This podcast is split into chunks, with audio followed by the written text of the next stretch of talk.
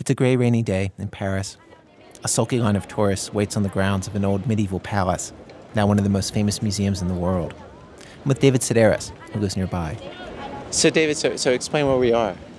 We're at the Louvre, and this is the closest I've ever come. I've never set foot, never set foot inside the Louvre. So you've lived in Paris for how long? Two years. But I still haven't visited it. I didn't see the point. Why come to Paris and go to the one place where you're not allowed to smoke?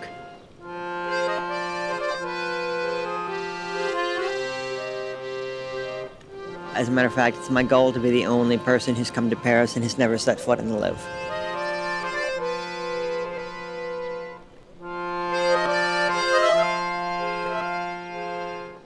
You live how far from here? I'm probably about a 12 minute walk, 15 minute walk from the Louvre. But I'm close to Notre Dame too, but I've never gone in there either. And it just doesn't interest me. I mean, I think so many people come here and they feel like they have to do certain things because somebody told them to do it, or they're going to go home and people will say, What do you mean you didn't see the Pantheon? What do you mean you didn't go into the Louvre? So I'm guessing that a good number of these people are just standing here because somebody told them that they should do it. Well, I, I mean, you... I don't think that they're all museum goers at home.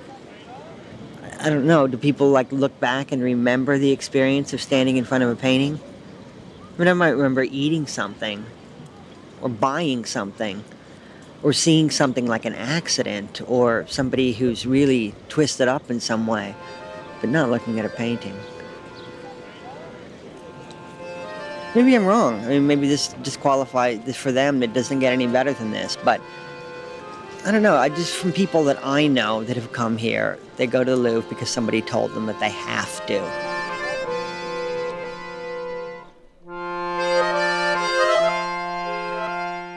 Today in our radio program, where you might go in Paris instead of the Louvre. I spent three days with David Sedaris, who writes a lot about what it's like to live in France. We never saw the Eiffel Tower or the Rodin Museum or the famous cemetery where Marcel Proust and Jim Morrison are buried.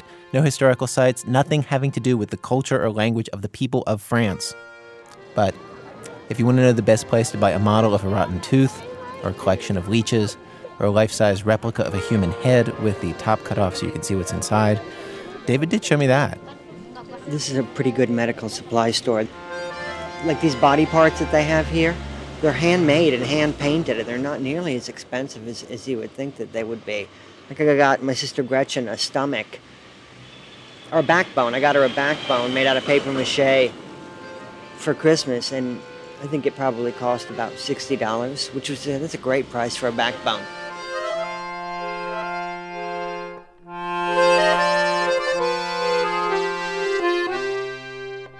Today on our program, Americans in Paris and how our Paris sometimes has very little to do with the one familiar to the locals. From WBEZ Chicago, this is American Life. I'm Ira Glass. The French government says that 3.5 million Americans visited Paris last year. The US government says it was more like 2.5 million. Either way, it is a lot more than the actual population of Paris, which is 2.1 million.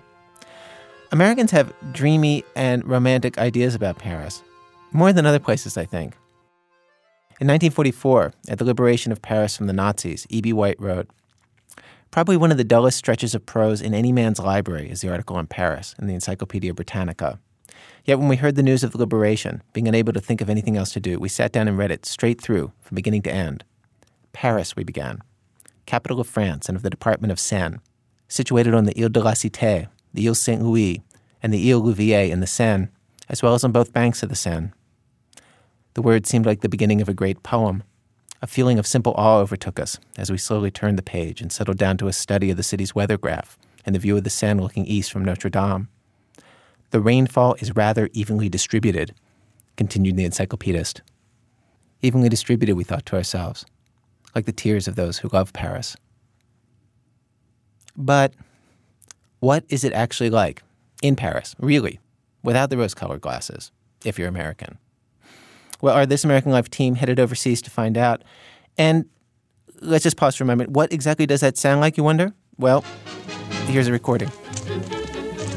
Would you like like to take a guided tour of Paris? No, no, no, we're not tourists. Do we look like those people who run around gaping all day? I guess they can't understand anyone coming to Paris to work. My suggestion is that we all go straight to our hotels and get some rest. I, for one, am exhausted. Well, Act One of our program today, him talk pretty three days. David Sedaris gives me, and you, a walking tour of his favorite places in the city that he calls home. Act Two, Sa vie américaine, in which we try to answer the question what is it that some Americans see in Paris anyway? What is the draw? Act Three, Notes of a Native Daughter, why it helps sometimes to pretend your French accent is worse than it really is and why it's harder to cut into a movie line in Paris than in New York, and whether it is the same for African Americans these days in Paris as it was in the heyday of James Baldwin and Sidney Bechet. Answers. Stay with us.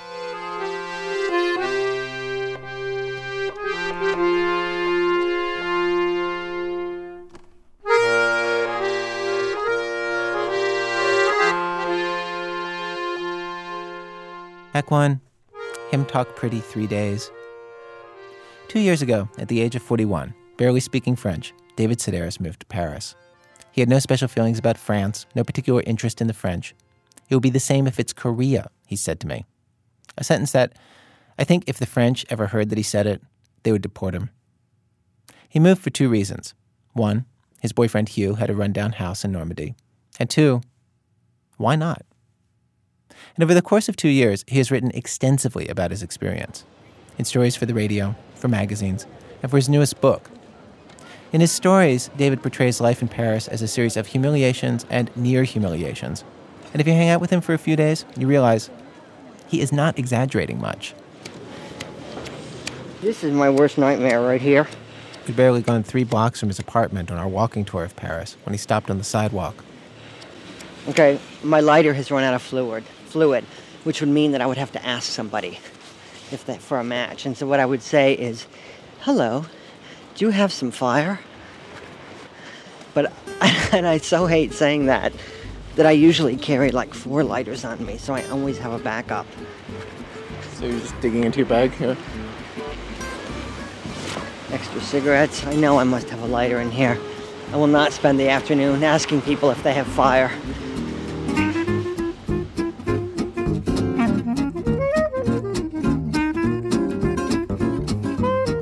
Was curious about David's thoughts about Paris precisely because he was never somebody who had any special feelings for the place. He didn't move here with his head full of Ernest Hemingway, and Gertrude Stein, and Sartre, and Proust. He was a blank slate. And so for several hours every day I was in Paris, David would walk me to the places he finds most interesting. And the first thing I learned was this it is so traumatic to learn a new language that a lot of David's experience of the city, a lot of his personal geography of Paris, has to do simply with where people are cruel to him when he speaks and where they aren't. This is a hardware store where the owner and the people who work there are really, really nice to me. I buy things here all the time. I buy things that I don't even need just because they're so kind and they generally just start laughing right when I walk in the door. And then the owner will call his assistants out of the back room and say, He's back, he's back. And I buy things like uh, I bought a heating element for so I could make tea in my hotel room because I had to go to Germany. So I could go in and say, Hello, I am looking for a stick that make the water hot, hot today. So I say like really stupid things when I go in there, but I, I only say it in French, but they're incredibly good sports. I bought an ironing board and I was able to say, Hello, it has been three weeks. I bought an iron. Now, today, I look for a table that might work with my iron. Have you such a table? And he said, Ah, an ironing board. And went and got one out of the back. But he's really, really nice. And it's a place I can always count on where somebody's going to be good to me. Do we want to walk in the hardware store? Do we need anything? Do they sell batteries? Yeah, Could you get me some double A batteries for the for the camera? sure. We need four. I'll pay. It's a tiny store, just enough room for a few customers to stand. A store that's taller than it is wide, with shelves full of merchandise running up to the ceiling, plus brooms, feather dusters, baskets, simply hanging over our heads to be retrieved by a hook on the end of a stick. Merci beaucoup. Bon voyage. Au revoir. Merci, au revoir. Comment ça va, monsieur Ça va ah, Ça fait longtemps, on vous a pas vu. Vous, vous étiez en vacances encore Oui, oui, je suis allé aux États-Unis. Ah, c'est pour ça. Oui. Monsieur. Ça, c'est mon ami. Il fait un documentaire, oui, de ma vie. Oui. Il a enregistré tout. This is my boyfriend, David says, trying to say, This is my friend. He is making a documentary of my life. He tapes everything. Aujourd'hui, je cherche des piles. Double A, s'il vous plaît. 58. We pay, there's small talk, and we're back on the street in less than a minute and a half. See, that's what's so nice about that guy, all right? I went in and he said, I haven't seen you for a long time. Have you been on vacation? And that's just worth the world to me. That is so incredibly nice for somebody to, to notice your absence. Some shopkeepers don't notice him.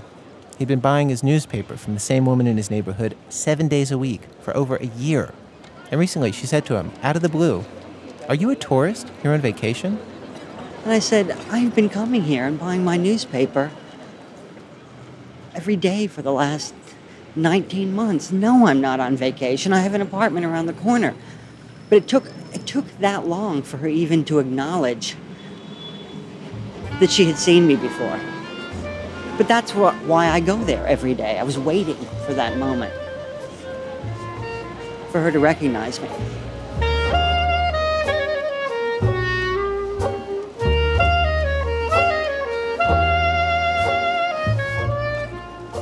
We go into a chocolate shop and a bookstore and a cafe, and each place we go, if there's a little conversation, just normal small talk, and it goes okay, he's really delighted and can recite it all for me afterwards, line by line.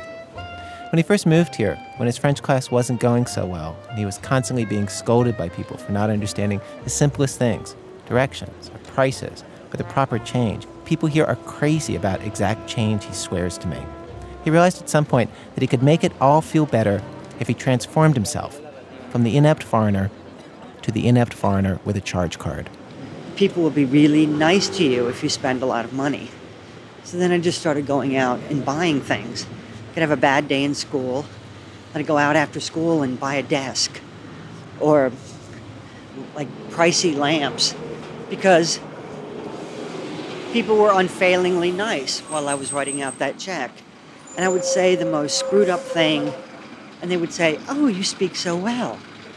And they would compliment me, and I would feel so good. And then I would leave and I would think, wait a minute.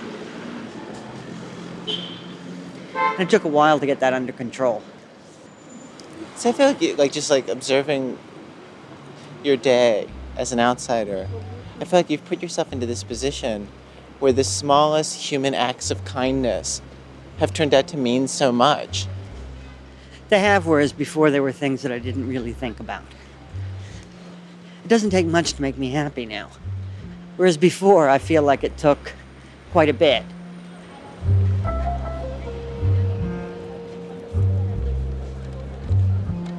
Is your experience here more of a feeling of adventure or more a feeling of humiliation? It's more a feeling of humiliation. It would be a feeling of adventure if I were a different type of person, if I were a more adventurous person. But, like, for me to get on a train and go to Switzerland, I don't think, oh, good, I get to have an adventure. I think, oh, great, I get to make an ass out of myself in two different languages. That's what I wind up doing. In Germany, they always include breakfast with your hotel. I'm, I'm not a breakfast eater, but I want a cup of coffee or something. And we stayed at this, uh, I stayed at the hotel in Germany. I don't remember the town the last time I was there. And so I go downstairs to have my breakfast, and there's six people seated at a table. And usually they've got lots of tables, but here there's only one table. And I'm thinking, well, I don't really want to sit with six people, but if I turn around and leave, then they'll think uh, that I'm being rude. So I've gotten this far, so I have to sit down at the table with these six people. So I pull out a chair, and the man says something to me in German, and I say, Oh no, just coffee for me. I'm fine with that. And what he was trying to tell me was that I was in his kitchen. This was the kitchen of the owner, and this was the owner of the hotel in his and his family sitting down to breakfast. I just saw this door and I opened it, and I was in their quarters. And then he had to go, and wake up his nine year old. So his nine year old come and explain to me in English that in fact the dining room was downstairs. So I don't see that. And so I didn't see it as an adventure. It just happened. David moved here at a particular moment in his life.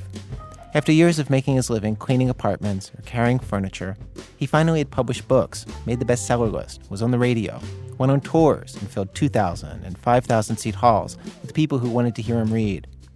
And I think most people are built to take only so much of that, to have people think that we're somebody. I think for most people, for people who are not hopeless egomaniacs, there is a normal balancing that has to happen of believing that there is somebody to believing that they're a nobody.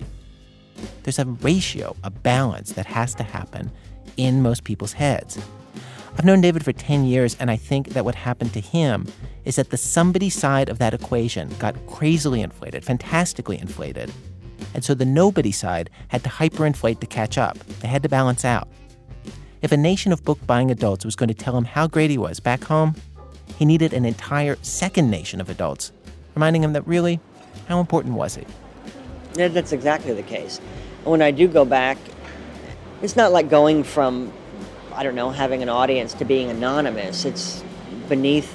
I mean, it's it's beneath the Planet of the Apes. It's going from having an audience to being to being a foreigner, which is the lowest life form. Is to be a foreigner. When you were a kid, were you feeling humiliated a lot?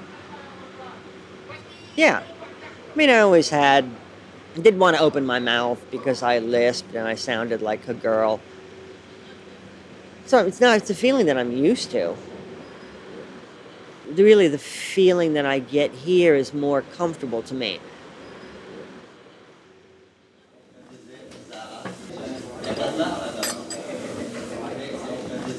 One day, David takes me to a cafe that he goes to all the time, often alone. And I'm surprised when he tells me that he is somebody who, until recently, had trouble going to a restaurant or a cafe by himself, just to get a cup of coffee. Because I'm always afraid that they're not going to see me there. And then they'll just be stuck there, and other people will say, Look, there, you know, no one's waited on that guy, and he's been there for half an hour, and he doesn't know what to do with himself. I get terribly self conscious in those situations. I mean, do you? I'm not scared that if I'm sitting in a restaurant alone that, that they won't see me. Like I assume that, that they'll see me and that they'll wait on me. You know what I mean? It's a business and they need the money and so they'll usually wait on you. No, but I'm always convinced that they don't see me and that they're not going to wait on me. And it just seemed to happen to me so many times in my life that I would go into a place and then you have to pretend like you're leaving of your own volition, like you've been waiting for somebody, and, and then you look at your watch and, like, don't, well, I guess they're not going to show. I'm not going to sit around here and wait any longer. And you make this whole, this whole little play that you do, but really nobody's watching it. But it's very elaborate and then you can get out, get up and leave. The thing is, like, what you're describing is like you're sitting there and you think that other people are watching in such a way that they will think, oh, that guy hasn't gotten waited on. Because that's what I do. I look at people like that, and I notice when it happens to other people. And it's because I look at things like that that I imagine that everybody else is.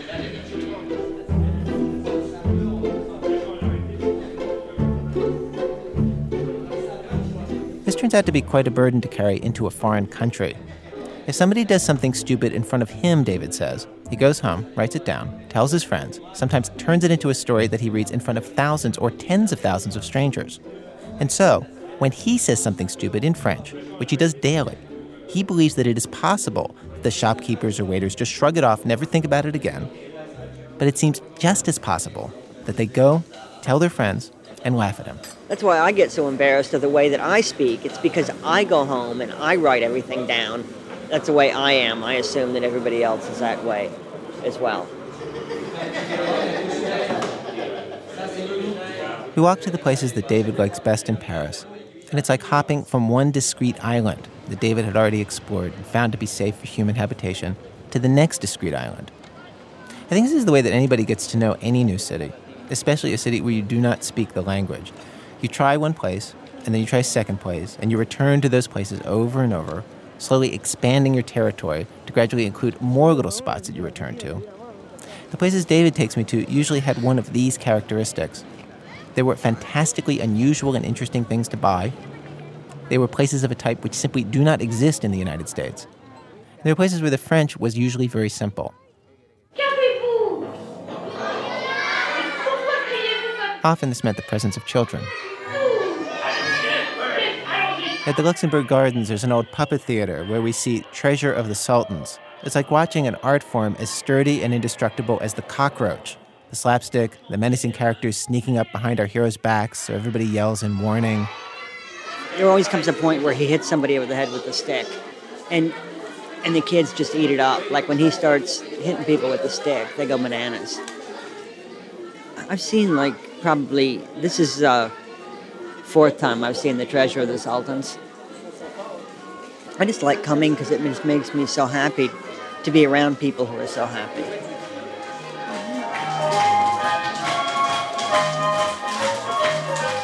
After the princess is saved from the pirates and the friendly tiger is rescued from the savage jungle to come live in Paris, we head outside to the carousel, where six year olds are strapped onto wooden horses and handed little wooden sticks play a game that dates to 16th century Europe or possibly earlier a jousting game, where they try to spear a dangling ring while speeding by on horseback.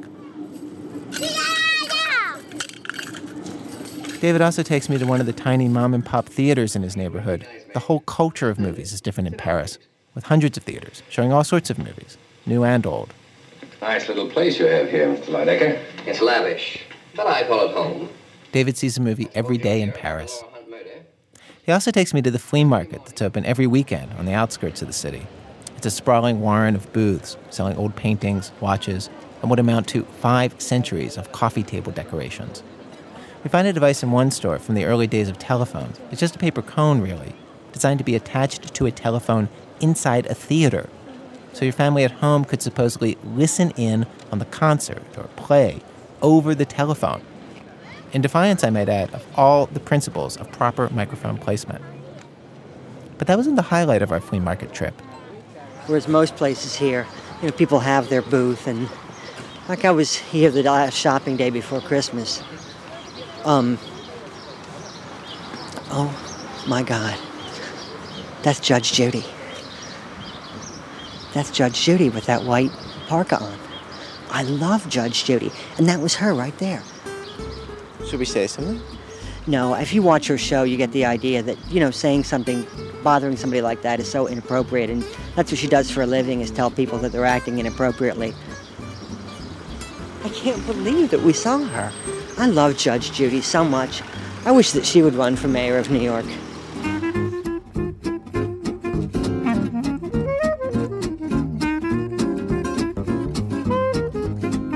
Wow, Judge Judy.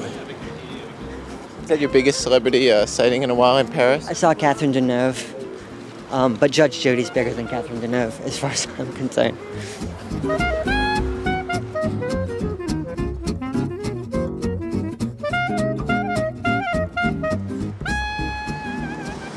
This square up here, this is the Pantheon. And again, I've never been inside of it, but I know that all kinds of famous French people are entombed here. Like, I don't know, I think Balzac's here, or people like that, like really super famous writers, but I've never set foot inside. But I like the frozen grocery store that's across the street from it.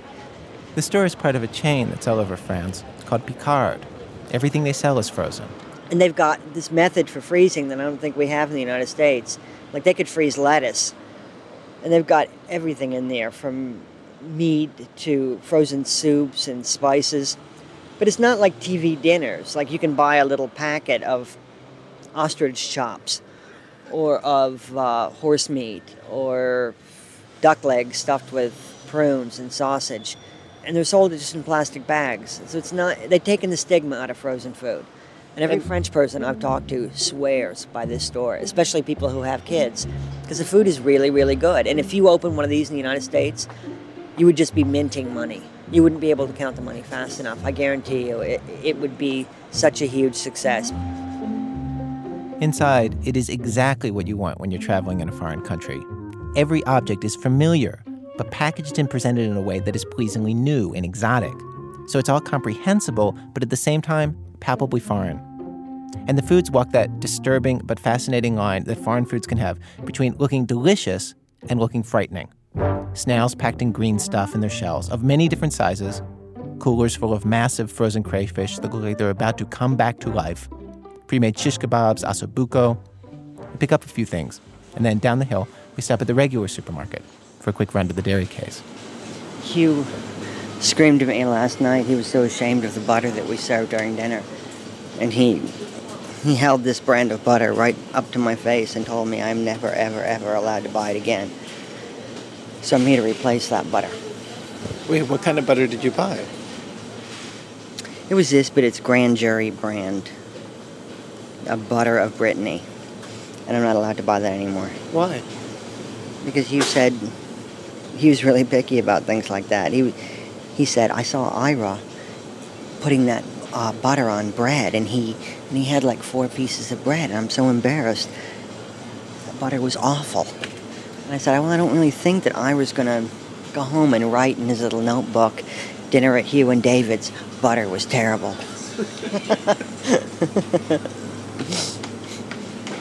That's what you're wrong, my friend. Note to listeners if you eat at Hugh and David's, avoid the butter.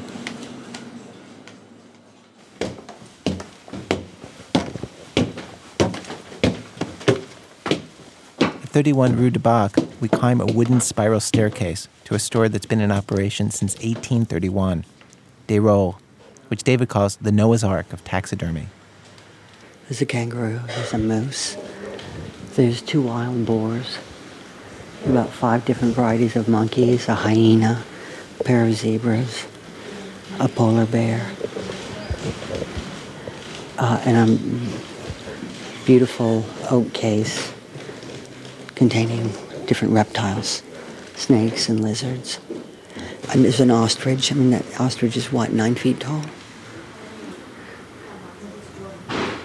It's really magnificent.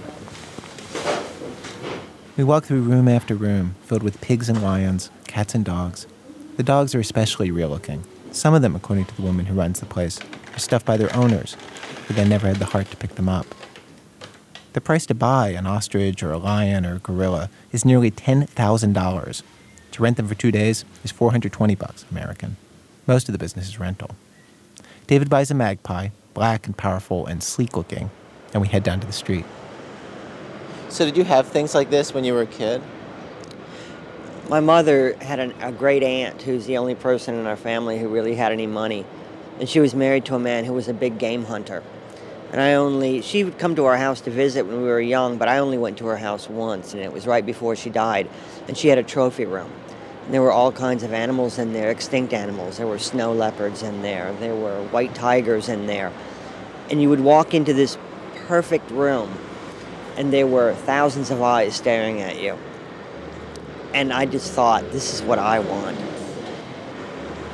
And that's the thing that I loved. And that's the feeling you get when you go into Deyrolle, that, that all of these creatures that are, that are stuffed and po- poised to pounce, that they're all staring at you. It's the same feeling you get from being in front of an audience. It's the same feeling you get in front of an audience.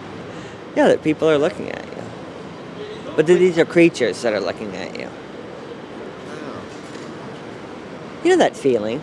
That feeling that that somebody's watching you. David, of course, thinks about that feeling a lot, especially here in France, where he wonders what Parisians think as they watch him speaking so badly. But it's not entirely so hard, that daily stage fright, worrying about how to say every little thing, anxious and straining to understand all the words around him. It's that thinking that makes me feel alive and that makes me notice everything around me. When I become complacent, like I was in the United States, you know, you just get used to things, so you don't think about them. You don't. You think, oh, I'll get a cab, I'll go to the airport, I'll have a patty melt. You don't think about it. Whereas now, with me, the anxiety starts early on, and I'm always afraid that someone's going to throw me a curveball and ask me a question, like, "What sign are you?" Just ask me a question like that out of nowhere, and I'll appear foolish. So it it keeps me on edge, but really that that edginess has always made me feel alive. Someday, David says, he'll be more comfortable in French. His accent will improve, and that daily anxiety will be removed from his life. And by the, when it is removed from me, then I probably won't be interested in living here anymore. I'll probably leave. Because it'll be just like living back home. Plus, the more you learn, the more disappointed you wind up being. Um, it's easy to like somebody when you don't know what they're saying. That's interesting. I hadn't thought about that. That that not understanding somebody makes them seem more interesting than they really are. I just assumed that everyone talked about books and movies all the time. That's all they talked about as far as I was concerned. And then I learned a little bit more and I realized that they're no different than people anywhere else. They talk about the same banal things that we all talk about everywhere.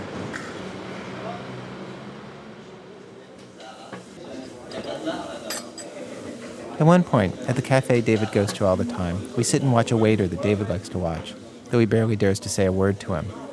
The waiter's in his mid 40s, with a kind, baggy face. Picture the actor who played the Scarecrow in The Wizard of Oz, Ray Bolger. And this waiter's kind of a cut up. He hangs out with the regulars, making them laugh at this and that. That's what makes him fun to watch. I wonder though. Wonder where that guy lives, or how much money he makes, or he's married. I just want, you know, you don't wonder about everybody, but I've always wondered about that guy. You think he makes his bed?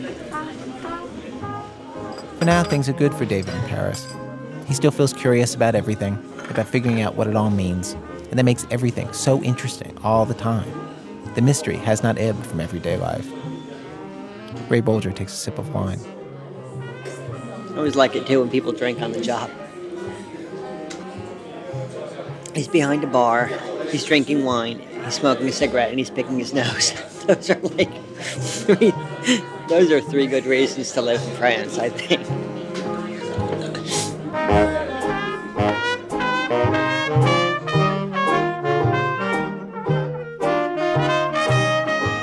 David Sedaris, his book about Paris is called Me Talk Pretty One Day.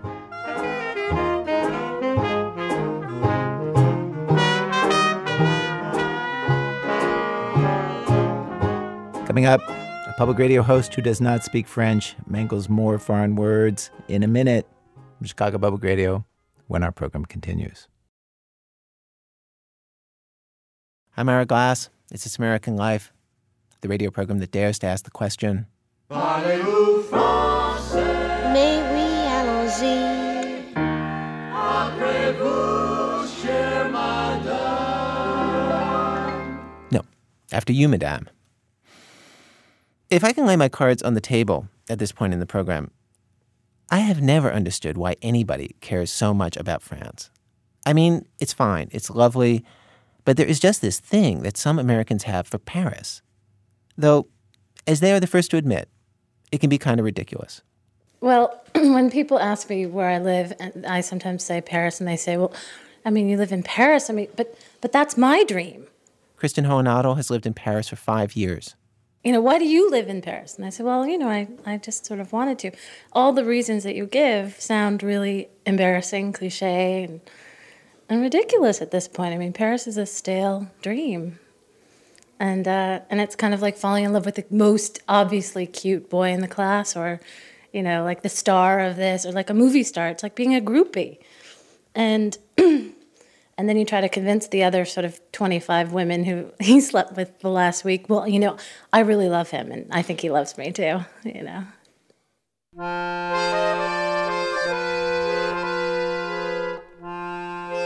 There are some people who come here and they sort of get off on that feeling of being they think they're unusual because they put themselves in this position and to me that's that's really kind of awful and embarrassing. They think they're really special. Yeah.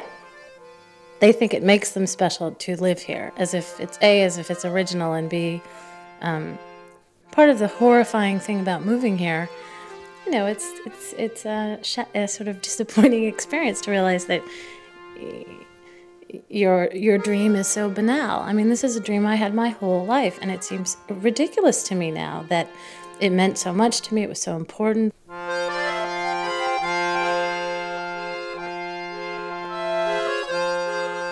The thing about loving a city, Kristen says, is that a city doesn't really love you back.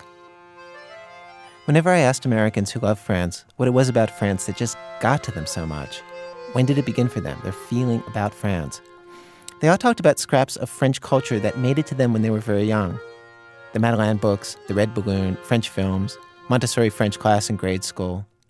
I think there is still a part of America where the idea of Paris, Paris, not the space program or the internet or moving to New York City, Paris, represents reaching a world outside oneself.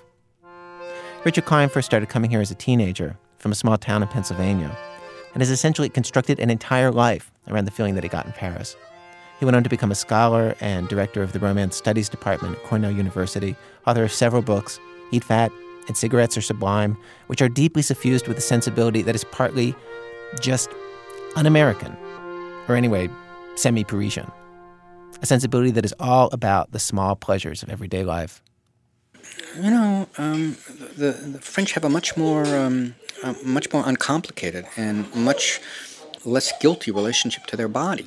I mean, beginning with sort of eating. I mean, not only the way they eat, the kind of pleasure that they take in eating. I mean, the American notion that food is medicine, for example, is totally repulsive to to the French, and yet uh, increasingly, I mean, in America, I mean, that's all you hear. I mean, people eat only as a function of what they think is good for them, and I mean, nobody in France would eat strictly as a function of what's good for them.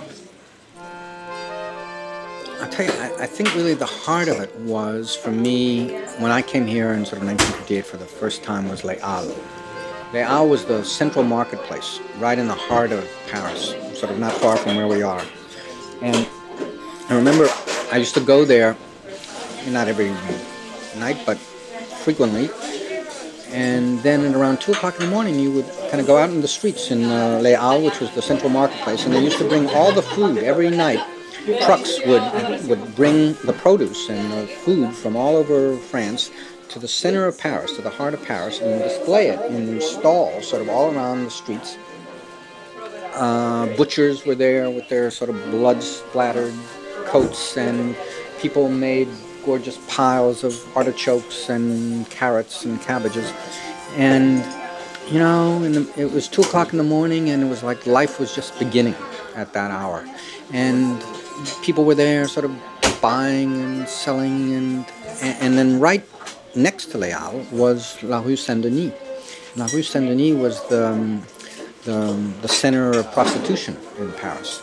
And, and the, the, the people who worked there would, you know, work until four or five o'clock in the morning, and then they would visit the prostitutes who were sort of there, or all sort of night. But, but this world, you know, of, of uh, I don't know, this incredible sort of life and food and sex and beauty in the middle of one of the most beautiful parts and oldest parts of Paris, where there used to be until like the 19th century, the, the biggest cemetery was sort of right there in Paris.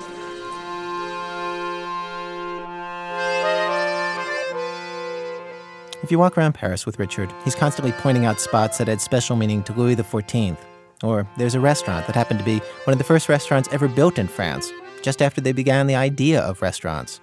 Or the shops where the notion of putting big, huge windows on the fronts of stores probably began, so people could window shop. Fact is, a lot of what is so pleasing about being in Paris is simple. It's a really interesting, pleasing place just to walk around. When Kristen Hohenadel tried last year to live back in the States again, she found she missed living in Paris. She missed all that. It could be kind of hard to get ordinary things done in France, you're always kind of an outsider here, even after years in the country. But she just feels better here. You know, you walk down the street in Los Angeles and you feel law. I mean, that's a terrible example because it's Los Angeles, but you feel kind of dwarfed. And, and here, I just think, yes, this is exactly it. This is how life should be the, the pace, the, the scale, the way it looks.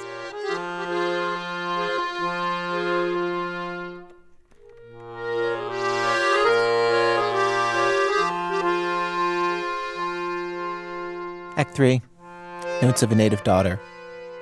Janet McDonald had already learned the language, she'd already learned the culture, had French friends in a French apartment, when something happened that made her realize how much she hadn't figured out. I was going to the movies with a friend of mine from Yale who is black also. And like there's a there was a long line. And we were like, let's jump the line. These white people, they're going to be scared of us. We'll just go and jump the line. We'll get to the front of the line. So, of course, you know, we walked up, up to the front of the line like, yeah, you want to try me? I'm black. That usually works in New York. These people were ready to rip our hair out. And they were white. I couldn't believe it. They were like, in French, what are you doing? The line starts back there. You can't just walk to the front of the line. They were like ready to kick our butts. I was shocked. I'm like, these are white people and they're not scared of us. That's when I realized I wasn't in Kansas anymore. And I liked it. I mean, of course, it was kind of humiliating because, you know, we're supposed to be the intimidating, scary ones. And then, like, all these, like, French bitches in high heels are, like, threatening us. And they were in our faces. and it made me realize that that whole, like, black white game just doesn't work outside of the United States.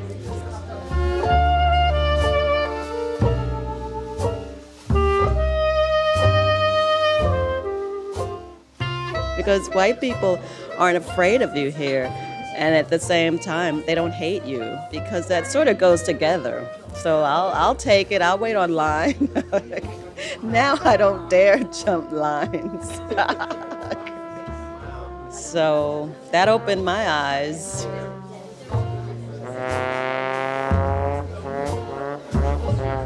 Janet and I are sitting in the cafe Flore, one of the most famous and corniest and most pretentious settings in which to meet because it and the Deux Magots cafe next door were home to Sartre and Camus and Simone de Beauvoir. And when he first arrived in Paris in 1946, Richard Wright, who was well known by then as the author of Black Boy and Native Son. I mean, now it's sort of a gathering place for like tourists and wannabes and nostalgic fake French people such as myself. It's a classic old cafe on a corner with aging fixtures and plate glass windows onto the street. Lovely, but not ornate. By the time Richard Wright arrived here, Josephine Baker had come, seen, and conquered. Black GIs had come and conquered. Jazz had simply conquered. Wright wrote in a letter, There is such an absence of race hatred that it seems a little unreal. I wanted to talk to Janet because I wanted to find out if it was still that way in Paris. It didn't seem possible, really. In the half century since those days, there's been an influx of black Africans to France, and they are not beloved. The National Front Party, with the slogan, France is for the French, wins 15% of the vote in national elections. Could it be possible that African Americans still get a warm reception here? Janet said yes. I'm not sure what it is. All I know is that it feels very different to be around French white people than American white people. Different how? I feel much more comfortable. I feel that I'm not a black object. Richard Wright, uh, after arriving here in the mid 1940s, said that he felt that all of his life he'd been carrying a corpse with him, and when he came to Paris, he felt it slip off his back. Did, did, did you have a did you have that kind of feeling? Yeah, I really have to say that I have felt that way ever since I got here, and a lot of my friends say, you know, why are you living there? In fact, a friend of mine I went to law school with he said, What is it about speaking French that makes white people not racist? he was very skeptical. But it really it goes beyond that. It's it's not just that we feel free of the burden of race because we're still black. I still experience myself as black. It's just that that's not like the center of my identity. It's not the first thing people relate to when I meet them here.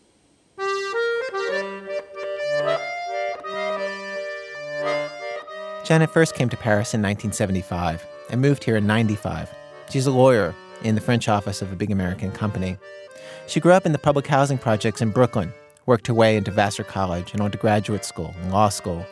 And like a lot of people who make the jump from very poor, crime ridden neighborhoods into the college educated upper middle class, she felt like she didn't really fit in anywhere. Not with family and friends in the projects who were shooting heroin, barely surviving. Not with the black students she met in college. I thought they were bourgeois, Southern belles. I didn't want to be anything like them, and they didn't want to be like me either. They thought I was trash. I was project trash. I thought they were like, they put the B in bougie. And so I grappled a lot with that, the racial identity. Like, what will my posture be? I'm from the projects, but, you know, people say I talk like a white girl. And, you know, then the white girls are like, oh, you're so project. And then when I got here, none of it mattered because if I spoke three words of French that made sense, people liked me and they celebrated me. So I didn't have to worry about talking like a white girl or a project girl or anything. It was an incredible relief. The central conflict of her life suddenly vanished.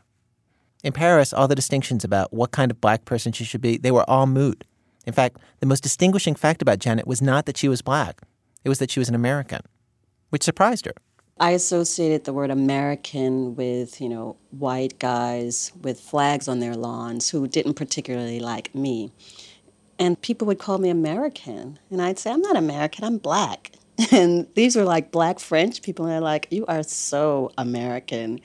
And they I remember these French West Indian friends of mine, this one in particular from Martinique, was saying, You even walk like an American. I'm like, What do you mean? What does an American walk like? And she said, They kick their legs when they walk, they kick their legs forward.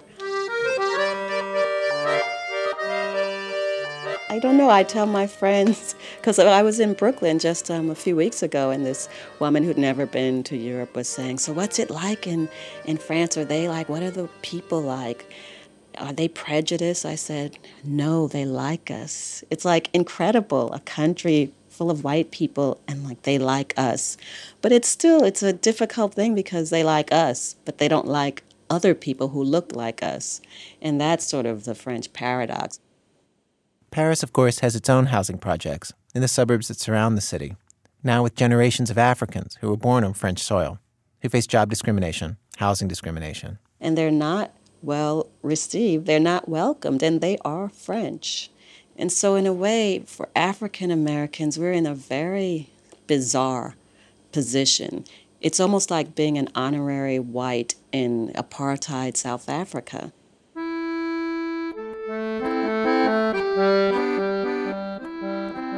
And I noticed that, you know, as my French got better and better, that sometimes I wasn't as well received as I would be if I played up my American accent.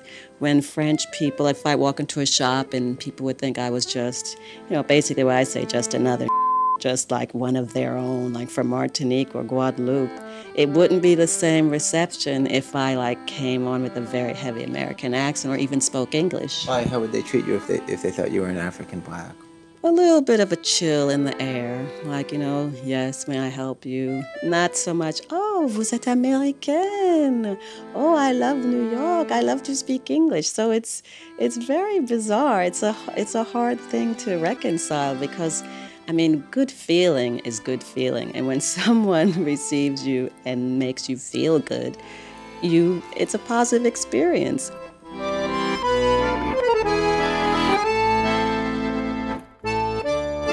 When, when you're in a shop and you can feel that there's a chill in the air and they think of you as an African, will you actually play up your American accent? Well, what happened was I started um, experiencing that. And so I actually adjusted my my speech so that you know at least I would get the benefit of like being I mean I'm here in this country I want to get the benefit of being an African American so instead of like walking in, uh, oui madame, je m'intéresse à acheter ça, I'd say, oui, uh, s'il vous plaît, est-ce que vous pouvez m'aider? um, maybe, maybe I shouldn't do that, but. And it works. Yeah, and it works.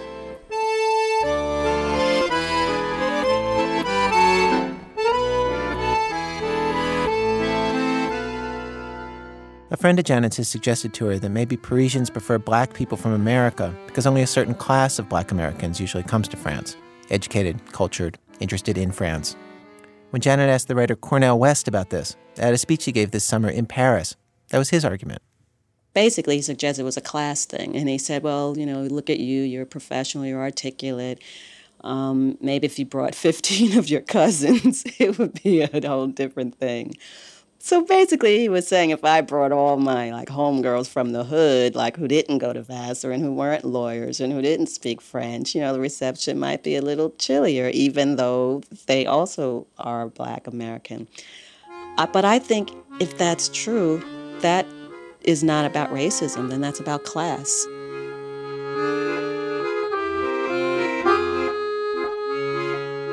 Before I met Janet, I read the book that she wrote about what it was like for her growing up. It's called Project Girl. And what's remarkable about it is how frank she is about all of the compulsive things that she found herself doing during the years when she was regularly traveling between the projects and the world of the aspiring upper middle class. It was a struggle. In her first year at Vassar, for instance, she felt so out of place that she started taking the train down to New York City to score heroin, thing she'd never even done when she lived in the projects, until she got kicked out of school for that. It was as if the further that she traveled into the world of college, the more the project side of her personality was compelled to express itself somehow. She depicts herself as somebody who was depressed and embattled and sort of lost for years. And the most striking thing about meeting her, if you've read the book, is how completely happy she seems today. She's one of the happiest seeming people I've ever met. Just relaxed and funny and at ease. And her feeling about France, the country where this transformation took place, it can be sort of shocking to actual French people. When we just won like Euro 2000, I was like, I came to work and I was telling the Moroccan secretary, we won, nous avons gagné. And she like, you know, just glares at me because she was born here and she says, I'm not French, I'm Moroccan. It's just like black Americans. I'm not American, I'm black. And I was like, we won, we won. And she's like, what are you talking about? You're not even French. What do you mean we won? I'm like, I'm French in my heart.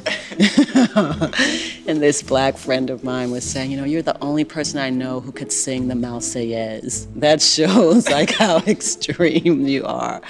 You know why? It's because I say to them, I never had a country. I never had a country. I had like a hood. I had Brooklyn, but I never felt like I had a country. So now I have a country. It's a little one. You know, we always come in third or fourth place in the Olympics, but it's like France.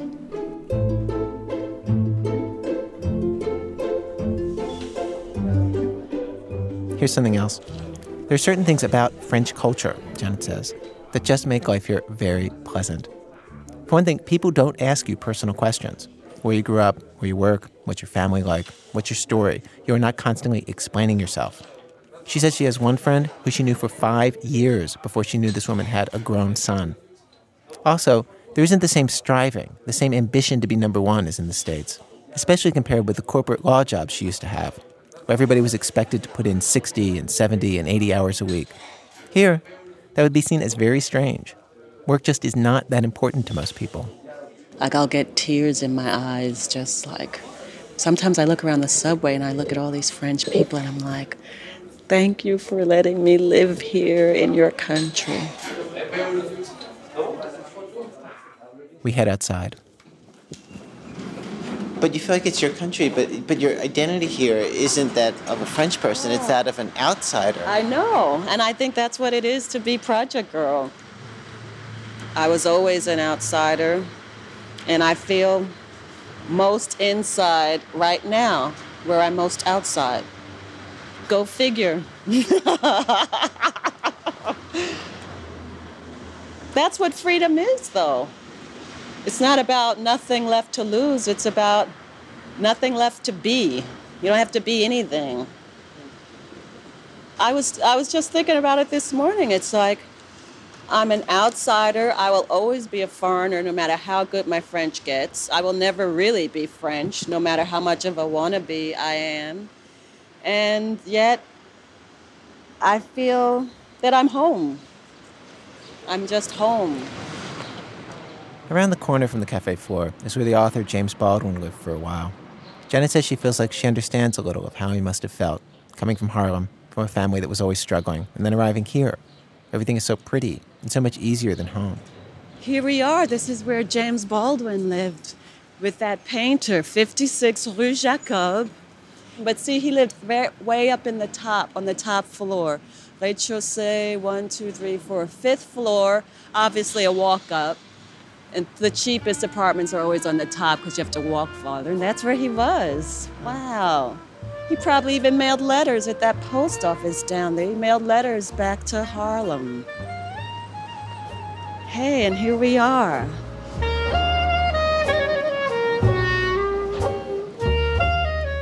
Baldwin, of course, decided to settle in France permanently. And when Janet first moved to Paris, she thought it would just be for a few years. Now, every time she goes home, she sees too much about the United States that she just does not want to deal with anymore. And she's realizing she may never move back.